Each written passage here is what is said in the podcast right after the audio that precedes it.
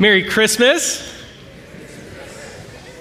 My name's Kevin Maurice. I'm the youth pastor here at Grace, and whether you're uh, a regular part of our church family or you're a guest or, or visiting with us, maybe even for the first time, we are really, really glad that you're here, and we hope that by being here tonight, your Christmas uh, will be richer and, and more meaningful as we worship Jesus Christ together.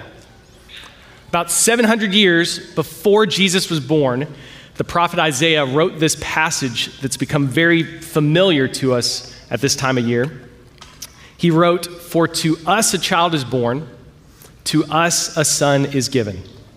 And the government shall be upon his shoulders, and his name shall be called Wonderful Counselor, Mighty God, Everlasting Father." You can finish it with me. Prince of Peace. And now on the night that Jesus was born, an angel appears in the field to shepherds and tells them, "Fear not, for behold, I bring you good news of great joy that will be for all people. For unto you is born this day in the city of David a Savior who is Christ the Lord. And this will be a sign for you. You will find a baby wrapped in swaddling cloths and lying in a manger." And then suddenly there was with the angel a multitude of the heavenly hosts praising God, saying, "Glory to God in the highest, and on earth peace among those with whom he's pleased." A child is born, the Prince of Peace. And then the angels declare this message of glory to God in the highest, and on earth peace. These are two famous Christmas passages. They're fairly well known. They adorn our Christmas cards and our holiday decorations, and, and they are beautiful and inspiring and nostalgic even. But if I'm honest, and I think if we're honest, I struggle with, with what this really means. Because what does peace actually look like in our day-to-day? Especially when you've had the kids home from school for just a week now. What does peace actually look like? And then, how can we believe in a message of peace in two thousand twenty-one? Because it feels like, like peace is more easily imagined than it is realized. It's more like a, a Norman Rockwell painting or a, a fantasy of Bedford Falls than it is a reality that we live in. Because Christmas time, it, it may be joyful for a lot of people. All is calm, all is bright. But for many, it's it's just a brief respite from the trouble that the rest of the year has. For others, Christmas is actually a painful reminder of the lack of peace in life and in the world. For some, there's a lack of, of personal peace, because instead of peace, Christmas makes you feel anxious, restless. Christmas might even make you feel alone. Everybody seems to go home to uh, their real friends, to their happy, smiling families, and you don't have that. Or maybe this Christmas finds you uh, jobless or worried about the future or, or about that diagnosis, or you're concerned with your, your kids or the state of your marriage or the dwindling hope of getting married. And, and when there's this absence of, of relational peace, that stings too. Because maybe this is the first Christmas after the funeral or after the divorce, and the songs and the traditions of the season, they remind you of someone who used to be in your life, who isn't anymore. And, and we're all well aware of, of this void of global peace, aren't we? I mean, these past two years, they haven't really changed the world. They've just revealed more and more of what it's really like, and, and more and more of, of what we're really like. So disease, injustice, war, death, I, I think we're all well aware that the world is not at peace. And so we hear about it, and, and we read about it, and we think to ourselves, okay, how? Because it doesn't seem possible. I recently heard a story that's helped me to navigate some of these emotions and, and, and put some of these feelings into perspective. It's the story of a man named Henry Wadsworth Longfellow. Great name. He was an American poet in the nineteenth century, and his life was filled with tragedy. In eighteen sixty-one, Henry's wife died in a house fire, and Henry himself was actually severely burned trying to rescue her. And, and even years later, he was still understandably depressed and in despair over losing her. Two years after that event, in the March of eighteen sixty-three, his oldest son, eighteen-year-old Charles, snuck out of the family home, got on a train to Washington, D C to enlist in the Union Army, to go fight in the Civil War. Henry is upset that his son is gone, but he's also proud of him. Nine months later, in December, Henry receives a telegram saying that his son has been severely wounded in battle. He's been shot. The bullet has, has grazed his spine, and there's a good chance that the boy's not going to live, and if he does, he'll be paralyzed forever. So Henry jumps on a train, and he goes to visit his son in the hospital. He arrives there a few days before Christmas. He never leaves his boy's side. He sleeps in the hospital, and he wakes up one morning. It's December twenty-fifth. And he hears the bells from around the city sounding that it's Christmas. And he looks out the window and he sees people smiling and embracing and, and celebrating. And he imagines them walking into those churches and, and singing songs and reading Bible passages about peace. And as he looked around and he thought about all that was wrong in his world, in the world, as he looked at a country that was being torn apart, and he thought about his own life, he felt that despair of, of losing his wife and, and now the looming possibility of losing his child. He wrestled with this tension of Christmas morning and, and the emotions of the world that he lived in. And he was a poet, remember, and he did what good poets do. He took out his pen and his notebook, and he sat down and he began to write.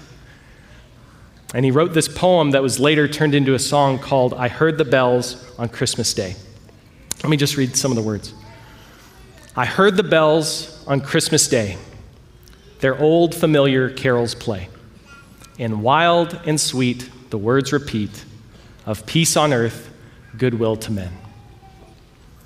And in despair, I bowed my head. There is no peace on earth, I said. For hate is strong and mocks the song of peace on earth, goodwill to men.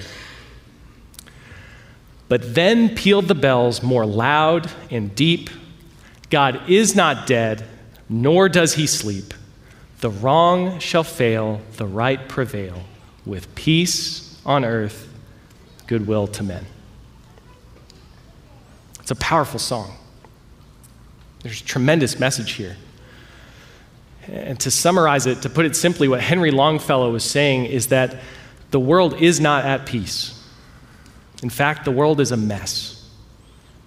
The earth is in disorder, hate, and evil, and, and brokenness, and sickness, and death are realities within which we live.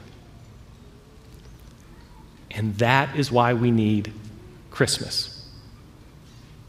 Not as a, a sentimental balm to, to soothe our souls once each year, but as the truth to stir us awake and show us the only way to true peace. So you see, celebrating Christmas is actually the most unsentimental, realistic way of looking at life. Because this is, this is not a holiday that, that encourages us or reminds us to just cheer up and, and look at the bright side and cozy up by the fire, think peaceful, happy thoughts because it's going to get better. No, the story of Christmas, the story of Christianity is instead, we do not have peace. Things really are this bad. In fact, they're worse. And, and you and I, we can't heal it, we can't fix it, we can't save ourselves because we're part of the problem. Things are this dark. And that is why Jesus was born. That's why Jesus was born. Jesus really lived. God the Son existing eternally, was born on this planet. And what we celebrate on December twenty-fifth is what makes Christianity different than, than any other world religion or, or belief system. It's the incarnation of Jesus Christ. No other faith dares to claim that God himself became human.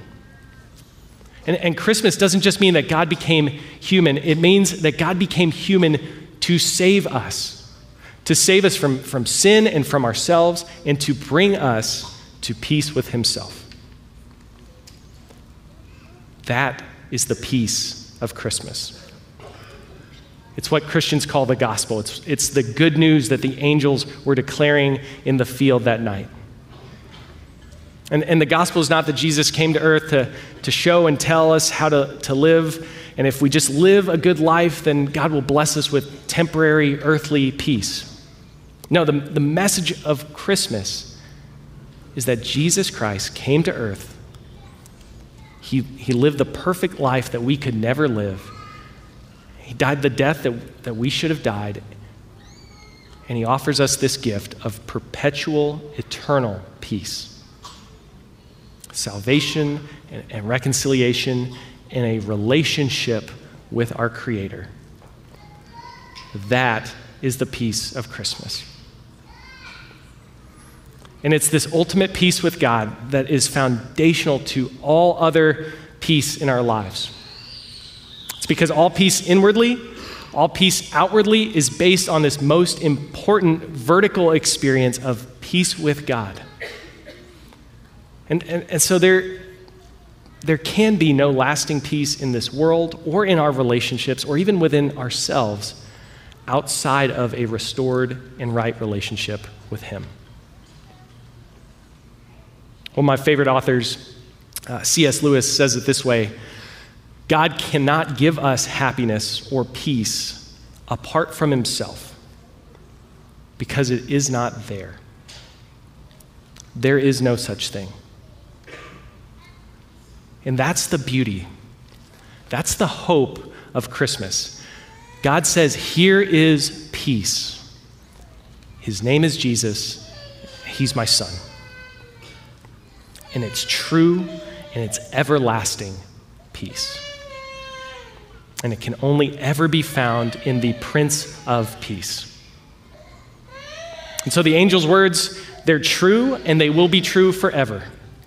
There will be peace on earth as it is in heaven because we've been given the gift of Jesus Christ in a restored relationship with God.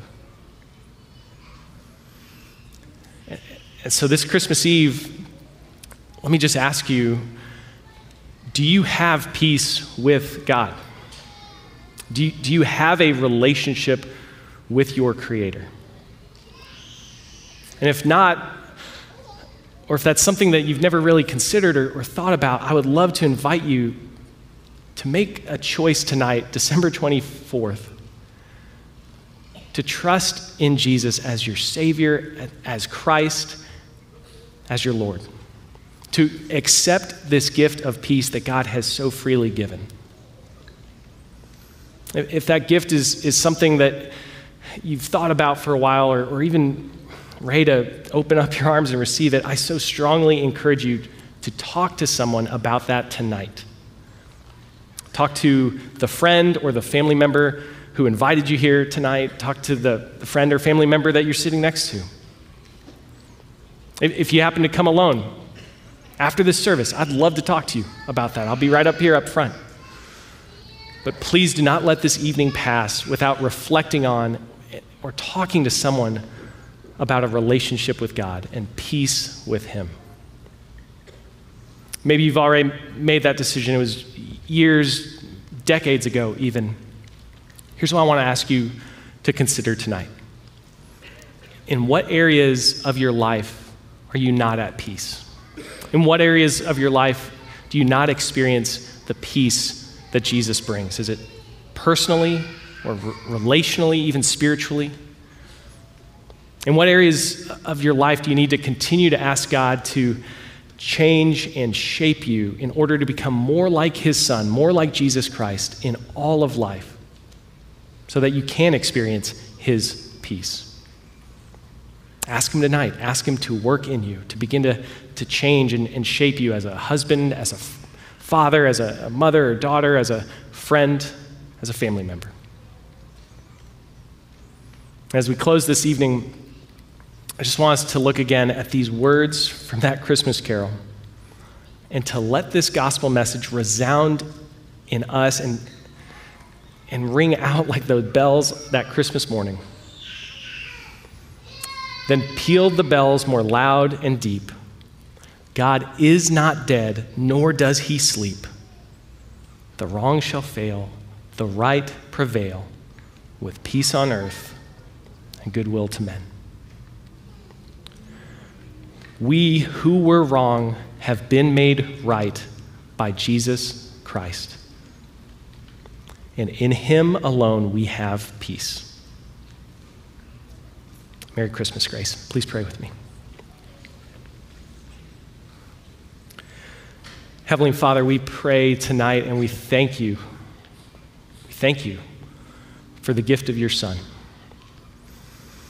Father, we, we come before you and we're humbled that you looked into this world, into our world, and you stepped into it. You were born, you were born to die, and you were born to die for us, because you love us. And so tonight, Father, we just pray and we thank you for that. We thank you for the gift of your Son. We pray these things in the name of the Father, the Son, and the Holy Spirit. Amen. A few months before uh, Jesus was born, uh, Zechariah, one of the priests, uh, prophesied about his birth. And he wrote this in Luke chapter one. Because of the tender mercy of our God, whereby the sunrise shall visit us from on high, to give light to those who sit in darkness and in the shadow of death, to guide our feet into the way of peace. The birth of Jesus means that light has broken into the darkness. And Jesus is that light, and he leads us into peace, the way of peace. And so tonight, as, as we light our candles and, and we spread this light throughout the room, let's sing together and worship Jesus Christ, who is our light and our life. Let's light those candles now. Thanks.